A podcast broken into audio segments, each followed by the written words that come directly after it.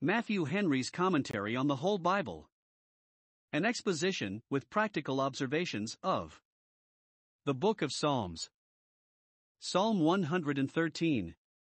This psalm begins and ends with Hallelujah, for, as many others, it is designed to promote the great and good work of praising God. 1. We are here called upon and urged to praise God, verses 1 to 3. 2. We are here furnished with matter for praise, and words are put into our mouths, in singing which we must with holy fear and love give to God the glory of. 1. The elevations of His glory and greatness, verses 4 and 5. 2. The condescensions of His grace and goodness, verses 6 to 9, which very much illustrate one another, that we may be duly affected with both. Psalm 113 verses 1 to 9. In this psalm, 1. We are exhorted to give glory to God, to give Him the glory due to His name. 1. The invitation is very pressing Praise you, the Lord, and again and again, praise Him, praise Him, blessed be His name, for it is to be praised. Verses 1 to 3. This intimates 1. That it is a necessary and most excellent duty, greatly pleasing to God, and has a large room in religion. 2. That it is a duty we should much abound in, in which we should be frequently employed and greatly enlarged. 3. That it is work which we are very backward to, and which we need to be engaged and excited to by precept upon precept and line, line upon line. 4. That those who are much in praising God themselves will court others to it, both because they find the weight of the work, and that there is need of all the help they can fetch in, there is employment for all hearts, all hands, and all little enough, and because they find the pleasure of it, which they wish all their friends may share in. 2. The invitation is very extensive. Observe 1. From whom God has praise from his own people, they are here called upon to praise God, as those that will answer the call Praise, O you servants of the Lord. They have most reason to praise him, for those that attend him as his servants know him best and receive most of his favors. And it is their business to praise him, that is the work required of them as his servants. It is easy, pleasant work to speak well of their master, and do him what honor they can. If they do not, who should? Some understand it of the Levites, but if so, all Christians are a royal priesthood, to show forth the praises of him that has called them. 1 Peter 2 verse 9. The angels are the servants of the Lord. Lord, they need not be called upon by us to praise God, yet it is a comfort to us that they do praise him, and that they praise him better than we can. 2. From whom he ought to have praise.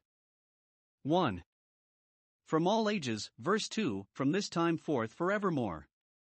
Let not this work die with us, but let us be doing it in a better world, and let those that come after us be doing it in this. Let not our seed degenerate, but let God be praised through all the generations of time, and not in this only. We must bless the Lord in our day, by saying, with the psalmist, Blessed be his name now and always. 2. From all places from the rising of the sun to the going down of the same, that is, throughout the habitable world. Let all that enjoy the benefit of the sun rising, and those that do so must count upon it that the sun will set, give thanks for that light to the Father of lights. God's name is to be praised, it ought to be praised by all nations, for in every place, from east to west, there appear the manifest proofs and products of his wisdom, power, and goodness and it is to be lamented that so great a part of mankind are ignorant of him, and give that praise to others which is due to him alone. But perhaps there is more in it, as the former verse gave us a glimpse of the kingdom of glory, intimating that God's name shall be blessed forever, when time shall be no more that praise shall be the work of heaven. So this verse gives us a glimpse of the kingdom of grace, grace in the gospel dispensation of it. When the church shall no longer be confined to the Jewish nation, but shall spread itself all the world over, when in every place spiritual incense shall be offered to our God. Malachi 1 verse 11. Then from the rising to the setting of the sun the Lord's name shall be praised by some in all countries. 2. We are here directed what to give him the glory of. 1. Let us look up with an eye of faith, and see how high his glory is in the upper world, and mention that to his praise, verses 4 and 5. We are, in our praises, to exalt his name, for he is high, his glory is high. 1. High above all nations, their kings though ever so pompous, their people though ever so numerous.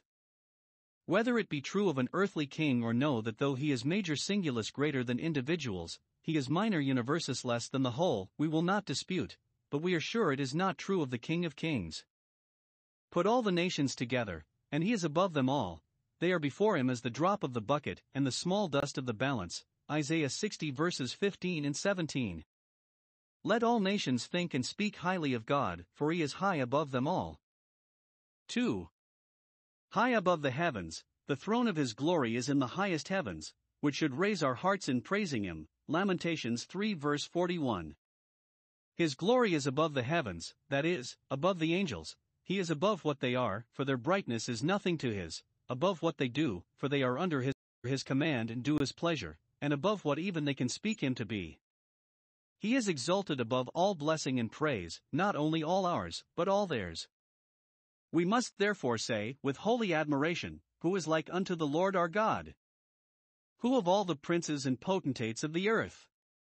Who of all the bright and blessed spirits above? None can equal him, none dare compare with him. God is to be praised as transcendently, incomparably, and infinitely great, for he dwells on high, and from on high sees all, and rules all, and justly attracts all praise to himself. 2. Let us look around with an eye of observation, and see how extensive his goodness is in the lower world, and mention that to his praise. He is a God who exalts himself to dwell, who humbles himself in heaven and in earth. Some think there is a transposition, he exalts himself to dwell in heaven, he humbles himself to behold on earth, but the sense is plain enough as we take it. Only observe, God is said to exalt himself, and to humble himself, both are his own act and deed, as he is self existent, so he is both the fountain of his own honor and the spring of his own grace, God's condescending goodness appears. 1.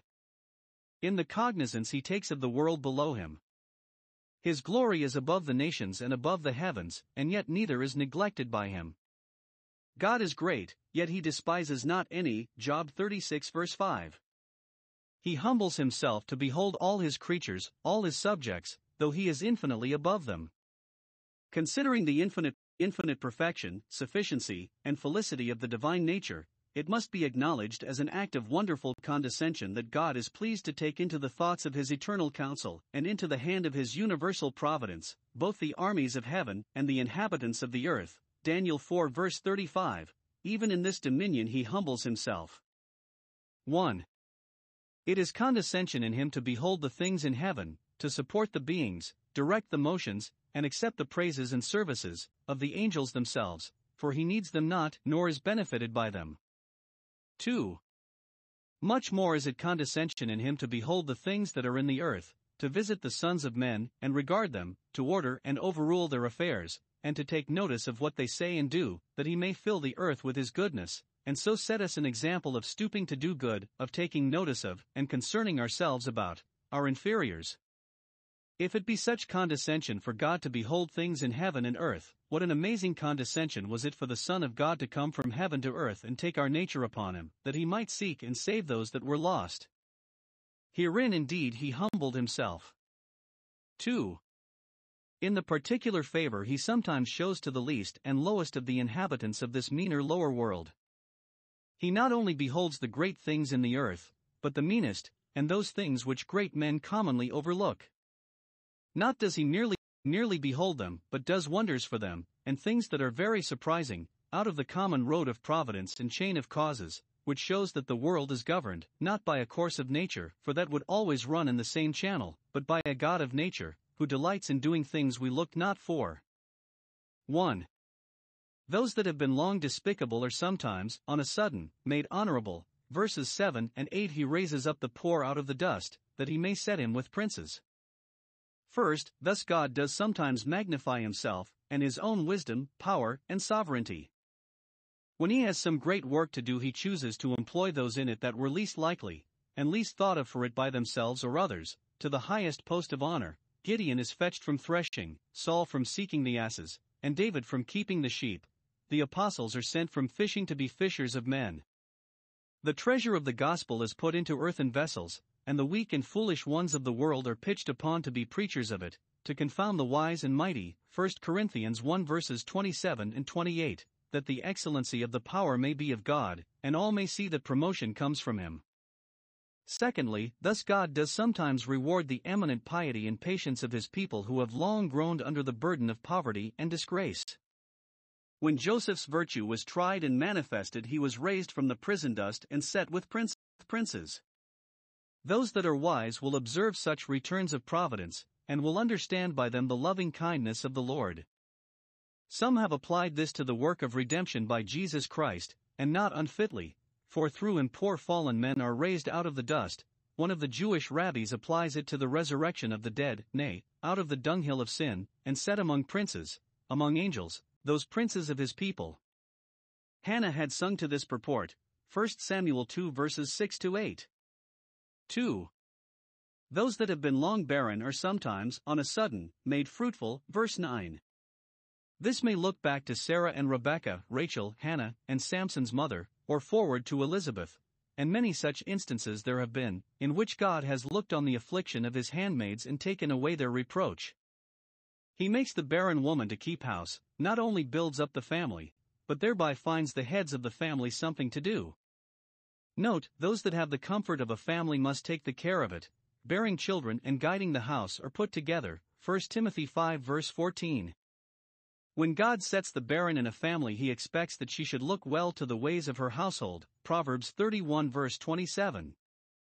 She is said to be a joyful mother of children, not only because, even in common cases, the pain is forgotten, for joy that a man child is born into the world, but there is particular joy when a child is born to those that have been long childless, as Luke 1 verse 14, and therefore there ought to be particular thanksgiving. Praise you the Lord.